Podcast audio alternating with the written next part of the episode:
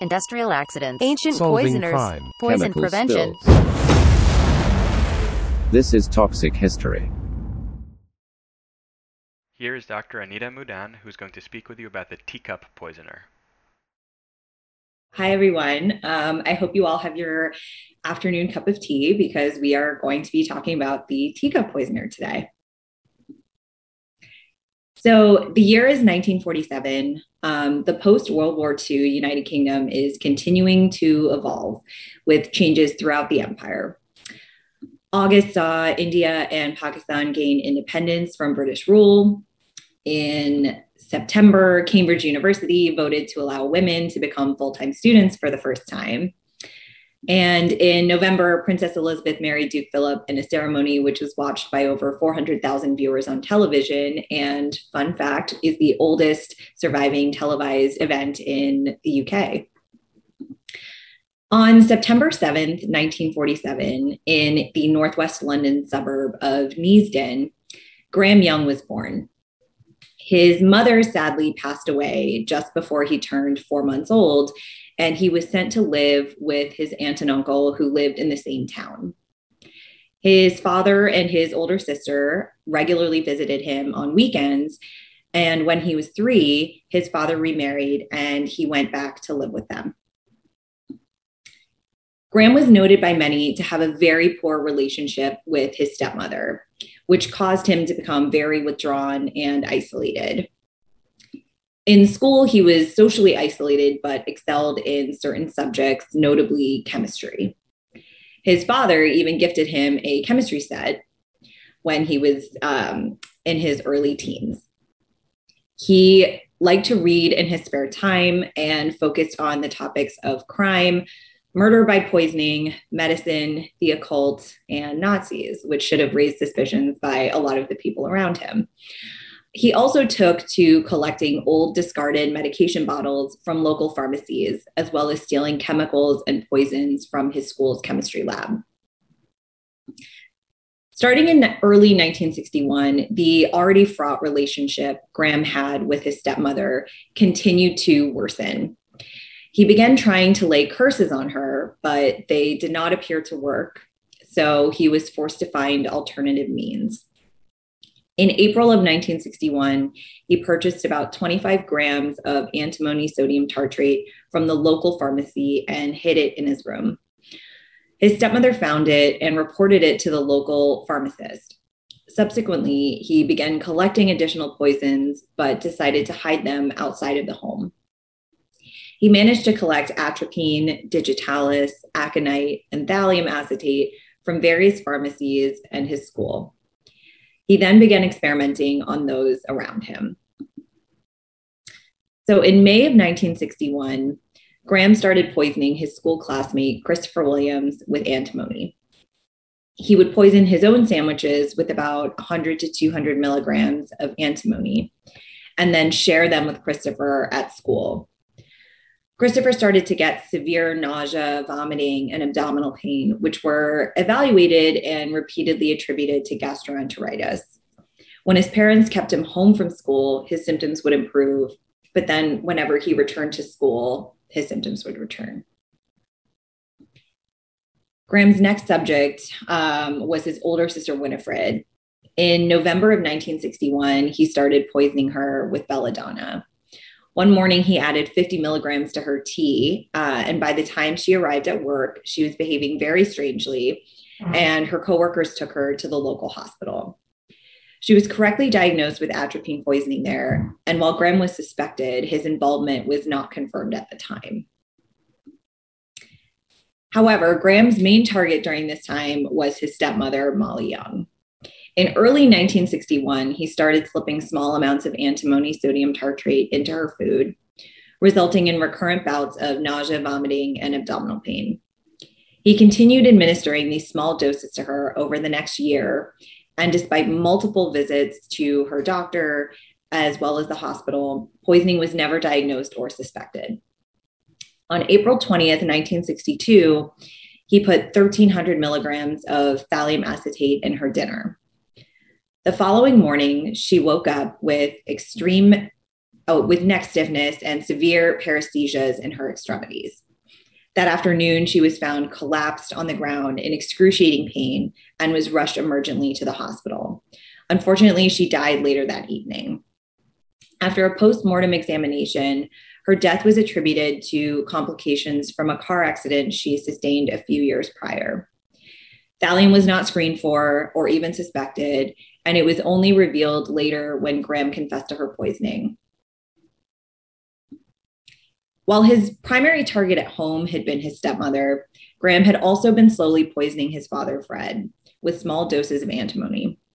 He escalated his dosing amount and frequency after the death of his stepmother in 1962. Fred ultimately went to the hospital and was correctly diagnosed with irritant poisoning, either due to arsenic or antimony, the latter of which was confirmed. With multiple family members becoming sequentially ill, there were growing suspicions regarding Graham from both the teachers and the staff at his school. On May 22, 1972, a psychiatrist went to his school to evaluate him, posing as a member of the child guidance unit. During this evaluation, Graham started talking at length about his extensive knowledge of poisons. He was arrested at school the following day and found to have antimony in his pockets. At the police station, he immediately confessed to poisoning his father with the antimony, um, but didn't confess to any other um, any other poisonings. He was put on trial on July 5th, 1962, and charged with the attempted murder of his father, sister, and his classmate, Christopher Williams. He pled guilty to all charges. He was sentenced to be institutionalized at the Broadmoor Institute for the Criminally Insane for a period of 15 years. The Broadmoor Institute for the Criminally Insane was founded in 1863. It rapidly filled up and led to the subsequent construction of a branch asylum in 1912. During World War I, parts of it were actually used as a prisoner of war camp for mentally ill German soldiers. Graham Young was the third youngest inmate to be institutionalized at Broadmoor. Initially, he had a really difficult time adjusting and eventually realized that he would have to appear to be cured of his psychopathic obsession with poisoning in order to gain an early release. Due to his good behavior, Graham was actually given the responsibility of preparing tea for the staff and the other inmates. He told his fellow inmates that his greatest ambition was to go down in history as a mass poisoner and that thallium was a perfect choice of poison. During his years at Broadmoor, there were four poisoning cases amongst the inmates and staff. Graham later confessed to poisoning one inmate with cyanide. And although he was suspected of involvement in the other three cases, they were never confirmed. In the fall of 1970, he was recommended for early release by the medical superintendent, Dr. Patrick McGrath, and psychiatrist, Dr. Edgar Udwin who deemed that he was no longer obsessed with poisoning and was no longer a danger to others. Interestingly, around that time, he was reported to have told a nurse at Broadmoor that, quote, when I get out, I'm going to kill one person for every year I've spent in this place. Nevertheless, five days later, on February 8th, 1971, he was officially released from Broadmoor. After his release, Graham went on to a government training center in Slough to train to become a shopkeeper. While in training, he posed as a student of nearby Bedford College and was able to purchase antimony from a chemist in London in April of 1971. He used the same ruse to also purchase thallium. He went on to poison a, fellow trainee, Trevor Sparks, with antimony. And while Trevor became extremely ill, he did ultimately survive and left Slough for another part of the UK. In May of 1971, Graham accepted a job at a firm owned by John Hadland, which specialized in making optical lenses and photography equipment. This was one of the few companies that legitimately used thallium in their manufacturing, which is one of the reasons it was appealing to Graham. Bob Egle was the head storeman at the Hadland firm. On June 3rd, 1971, he received his first dose of antimony in his morning cup of tea. He then went on to get regularly dosed with antimony in either his morning or afternoon tea, resulting in recurrent episodes of nausea, vomiting, and diarrhea. His wife took him away on vacation for a week at the end of June, and while he was away, his symptoms rapidly improved. When he returned to work after vacation, Graham administered a fatal dose of thallium acetate in his tea. The following day, he developed paresthesias and severe pain.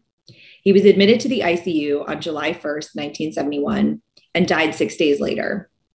His postmortem stated his cause of death was a combination of pneumonia and Guillain Barre. Ron Hewitt and Diana Smart were both Graham's direct coworkers at Hadlands. He regularly dosed both of them with antimony in their tea, but only enough to cause recurrent bouts of GI upset during the week, with rapid improvement in symptoms on the weekends. Ron Hewitt eventually left Hadlands and moved elsewhere. Diana Smart, however, continued to work at Hadlands and was subjected to repeated small doses of antimony. Following the death of Bob Egle, Graham restricted his poisoning for several months, only giving those small intermittent doses of antimony to Ron Hewitt and Diana Smart. However, after a few month hiatus, he returned to regular dosing at work in the fall of 1971. David Tilson started receiving doses of thallium acetate in his tea on October 8, 1971. He only drank a small amount of that first cup, resulting in only paresthesias. The following week, he received his second dose on October 15th, and five days later was admitted to the hospital for severe paresthesias. His hair began falling out shortly afterwards, and he was readmitted to the hospital for a week in November, but ultimately survived. Jethro Batt lived a little bit further away from Hadlands and would often work late to avoid traffic, so he would have a cup of coffee in the evenings before driving home. On October 15th, the same day David Tilson was given his second dose of thallium, Jethro was given a small dose of thallium acetate in his coffee. He only had a small sip due to it tasting overly sweet, so he received a, a sublethal dose. Nonetheless, he developed severe pain, paresthesias, delirium, and lost his hair, but ultimately he did survive. Around the same time that David Tilson and Jethro Batt were being dosed with thallium, Graham was giving small doses of antimony to Fred Biggs. However, after the departure of Tilson and Batt, he and Fred Biggs began to argue more about the way work was being done at Hadlands. This led uh, Fred to get three doses of thallium acetate in his tea on October 30th. Four days later, he was admitted to the hospital with severe paresthesias and diffuse body pain, he rapidly deteriorated and died on November 19, 1971. With recurrent bouts of what was dubbed the Bovingdon bug and the mysterious deaths of several employees over a short time span, Hadlands held a company meeting on November 20th to discuss potential causes of this illness.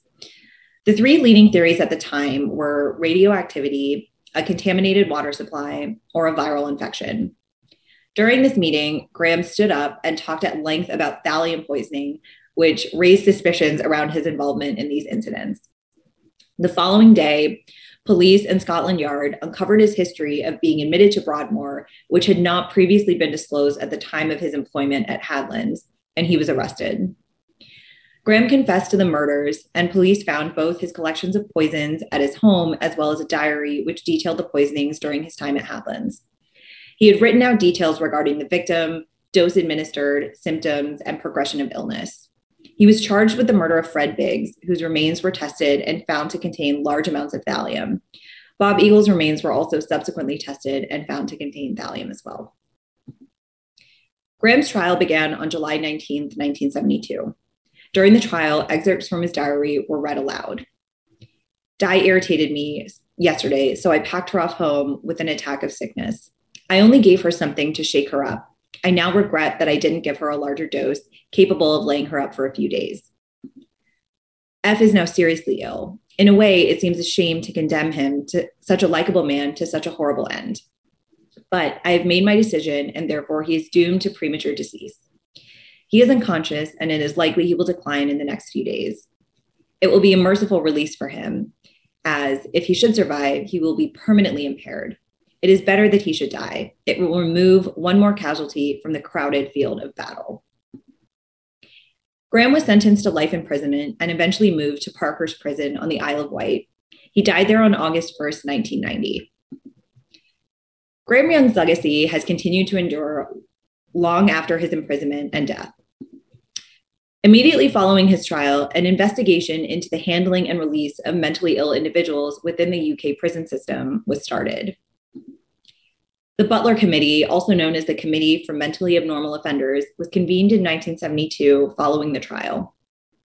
When the final report was issued in 1975, it contained numerous reforms of the psychiatric hospital, hospital system, notably the creation of secure psychiatric units in each region.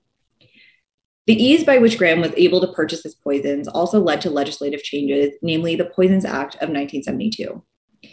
This required any person purchasing a regulated substance, including substances which could easily be used as a poison, to have the appropriate license, which had to be verified by the pharmacist at the time of purchase.